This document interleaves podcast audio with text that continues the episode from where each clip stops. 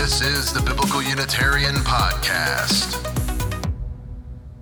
Greetings, friends, and welcome to the Biblical Unitarian Podcast. This is episode number 32 entitled Let Us Make Man and Other Passages with Plural Pronouns.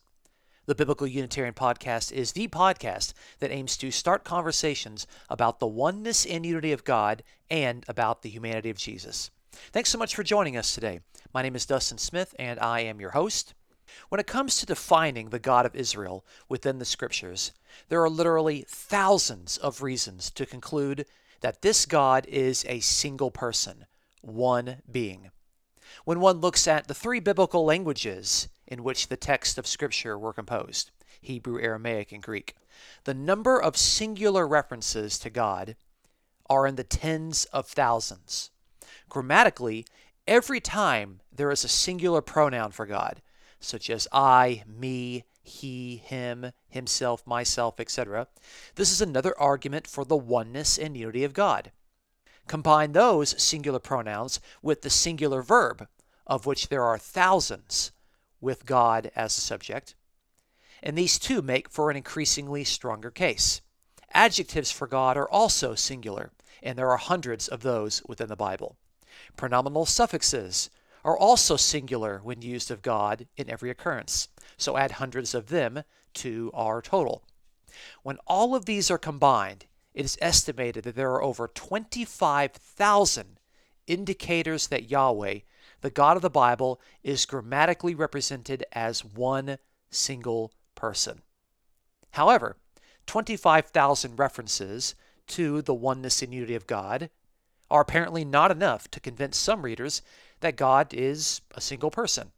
Genesis 1:26 is the most commonly cited passage to suggest that God is really a plurality of persons, perhaps two or even three persons.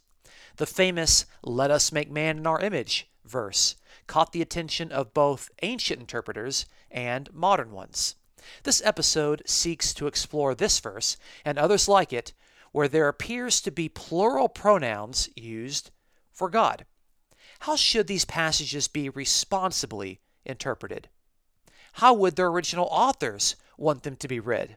Is it appropriate to completely ignore the 25,000 grammatical references to God being a single person and only focus on the few verses that have a plural pronoun, especially when you can count the number of those verses on one hand? These questions deserve fair answers, and this episode seeks to answer them today. So let's begin. Let's look at Genesis 1:26 within its context. Genesis 1:26 comes at the end of the first creation story in Genesis. I'm going to read Genesis 1:26 and verse 27.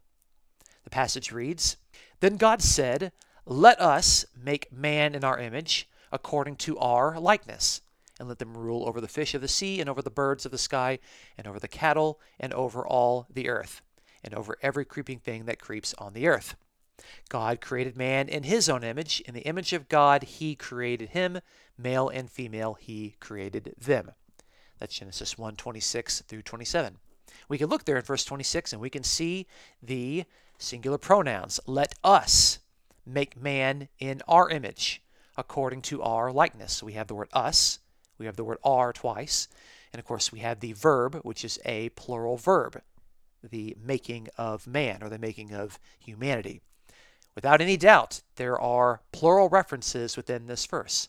The Septuagint translators, who were Jewish, uh, did not try to hide or obscure this fact. They also translate it and they maintain the plural references in this passage.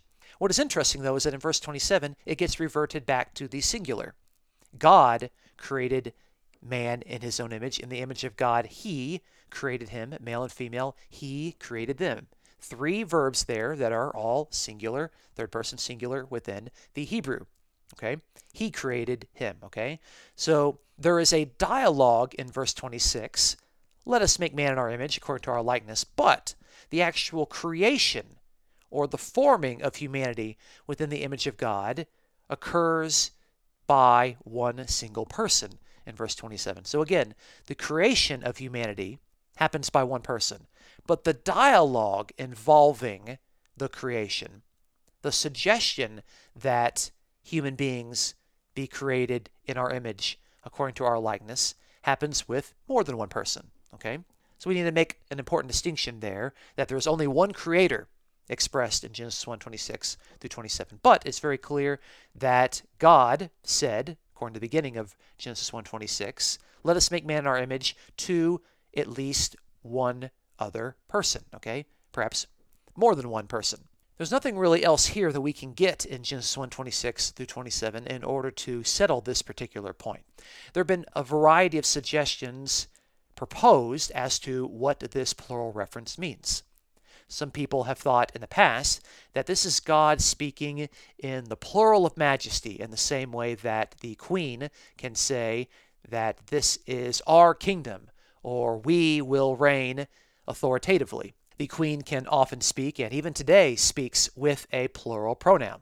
This has been discounted by modern scholars as unlikely the most appropriate reading of this passage here, but it is likely. It is possible within the Hebrew. There are other places to where it's clear that the plural majesty is understood for God elsewhere in the scriptures. I can think of a few passages within the Psalms to where the reference to God's dwelling place is actually plural in the Hebrew, but it gets translated as a singular in most translations. But it's kind of one of those things that God has one singular dwelling place specifically within the Jerusalem temple, but it gets described in, gosh, a half dozen passages within the Psalms as a plural reference.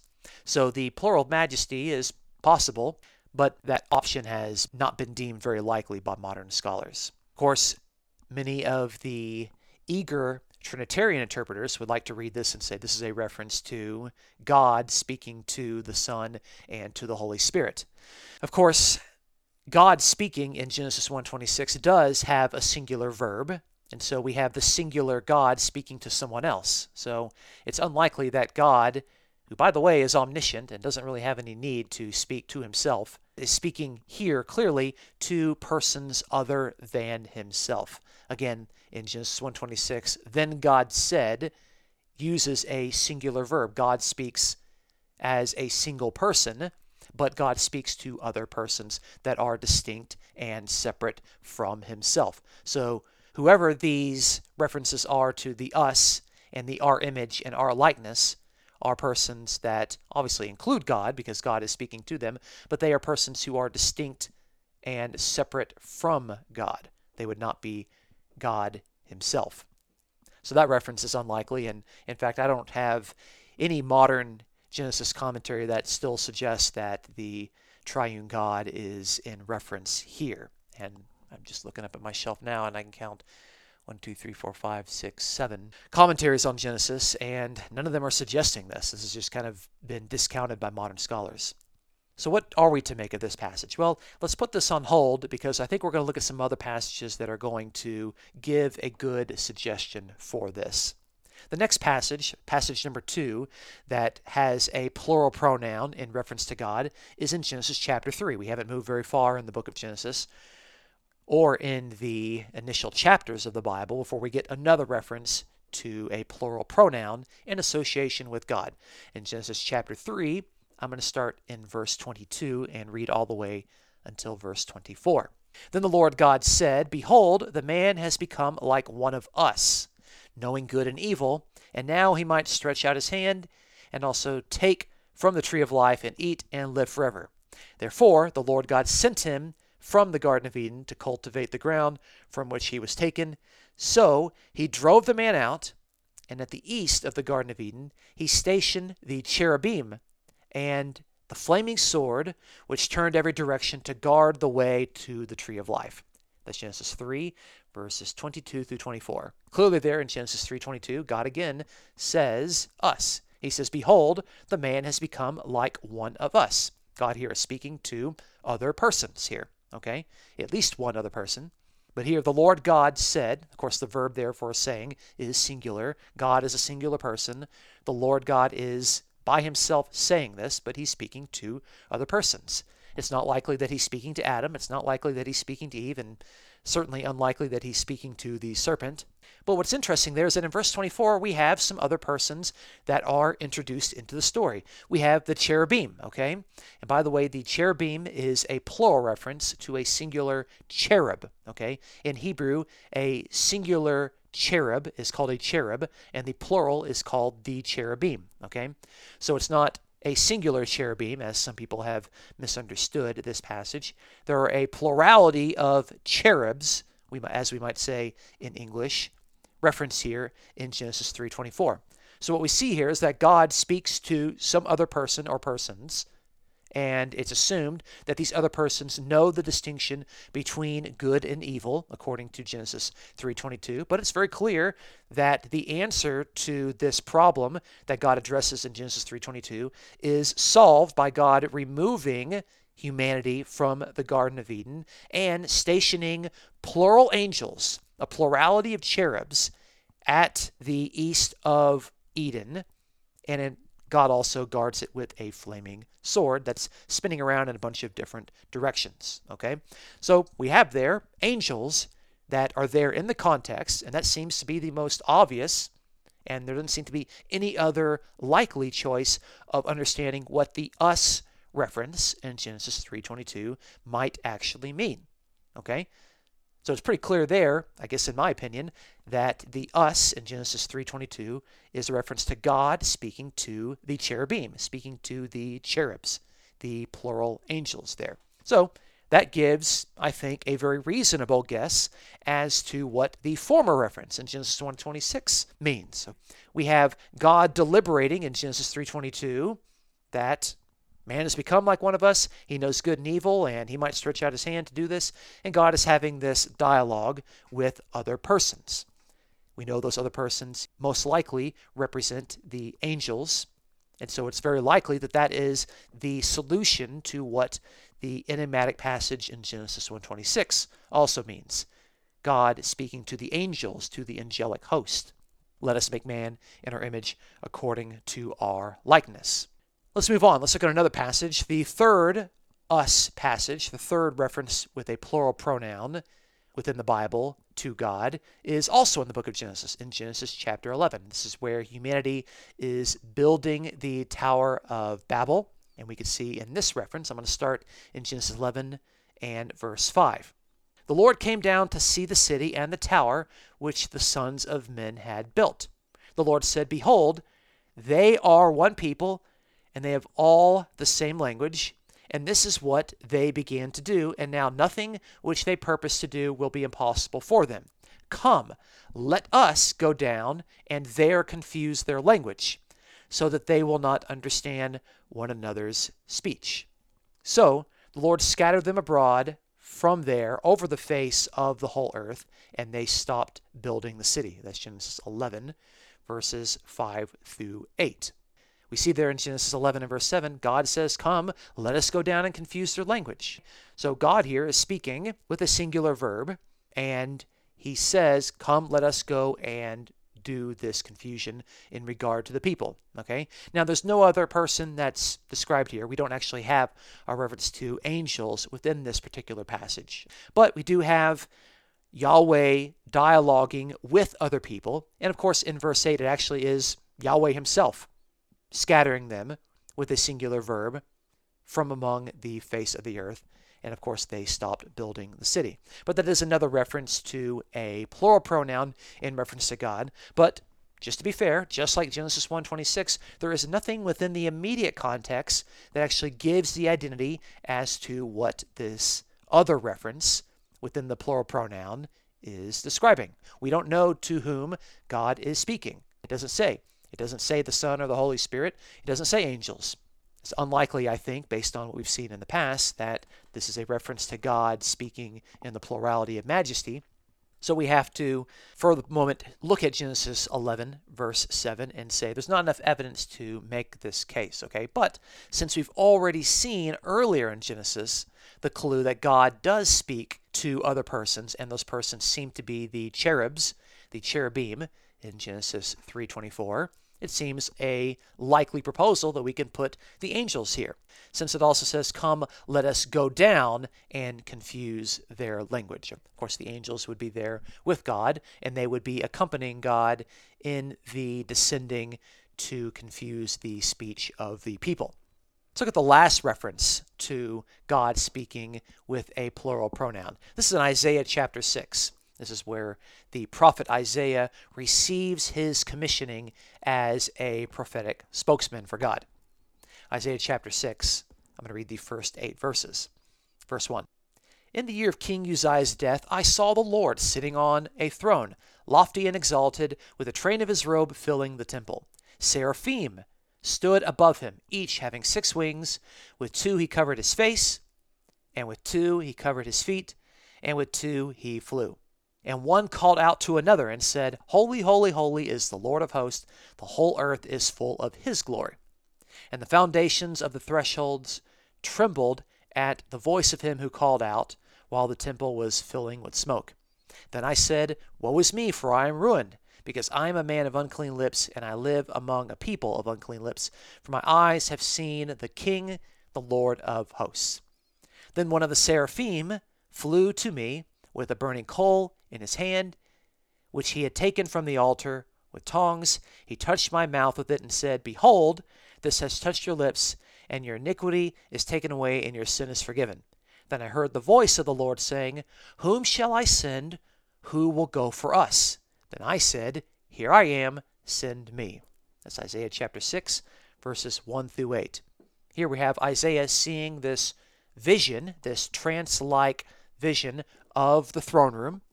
He sees the Lord sitting on his throne, lofty and exalted. And of course, the temple here is being filled with smoke and all sorts of various creatures. These creatures here in verse 2 are called the seraphim. The seraphim, like the cherubim, is a Hebrew noun referencing the plurality of seraphs. The singular would be a seraph, and the plural is the seraphim. So this is a reference to the plurality of seraphs. Of course, God here is described as the Lord of hosts. The word here for host is the word for God's angelic army, his angel armies, as some people like to describe. And he's called the Lord of hosts at least twice here in verse 3 and in verse 5. But God says in verse 8, Whom shall I send, and who shall go for us? And of course, Isaiah volunteers and says, Here am I, send me.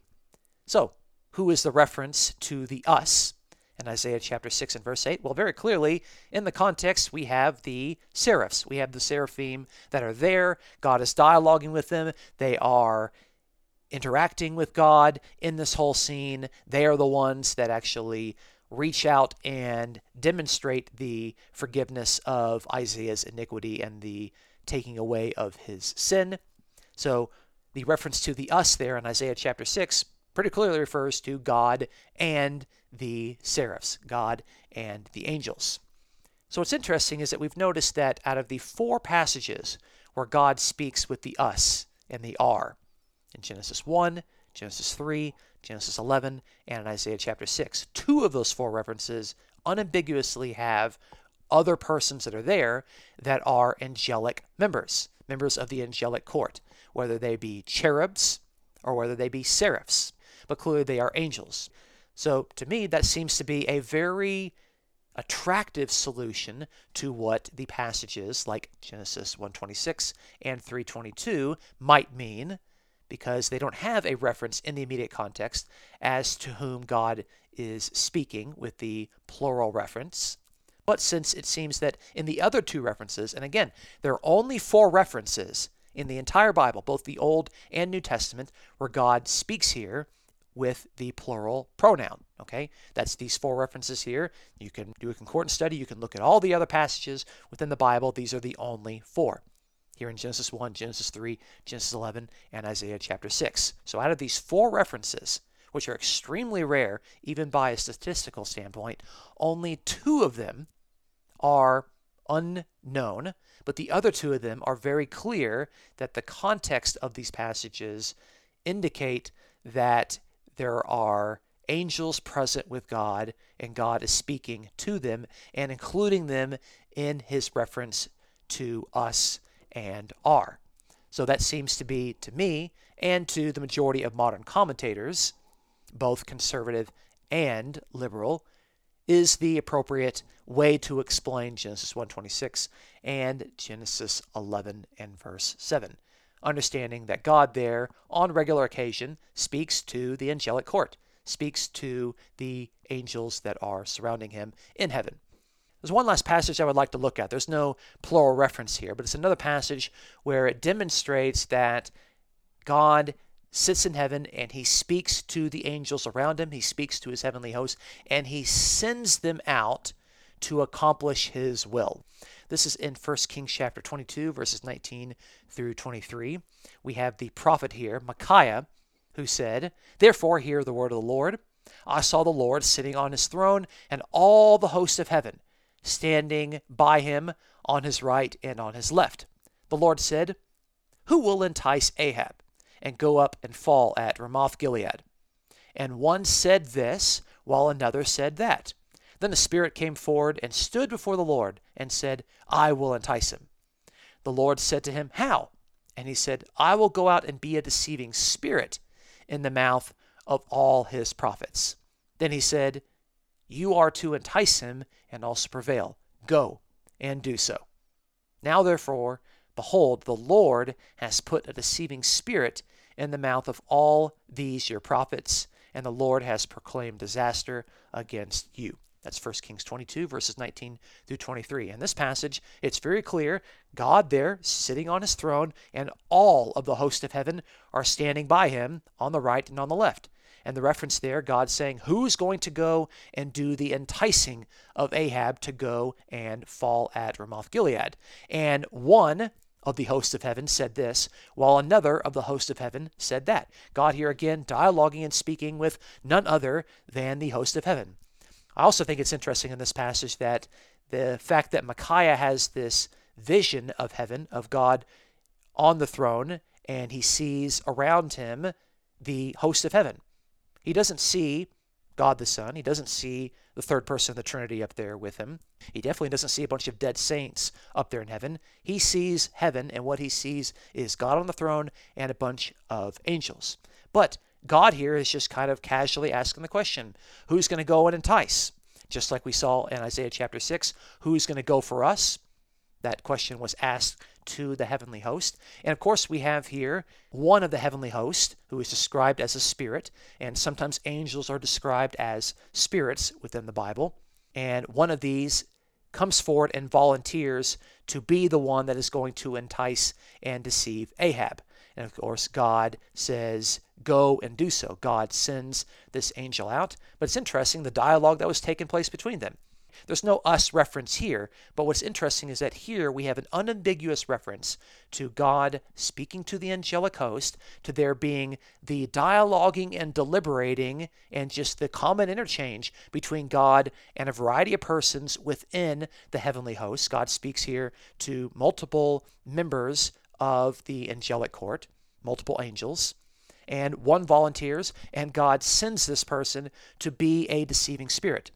That's very interesting to me because when we look back at Genesis 11, there we see things that almost look very similar. What we see there is that God says, Come, let us go down and confuse their language. What happened in our 1 Kings 22 passage? God is asking one of his angelic members of the angelic host to go down and to deceive or entice Ahab. And of course, God sends that angelic member down to accomplish this.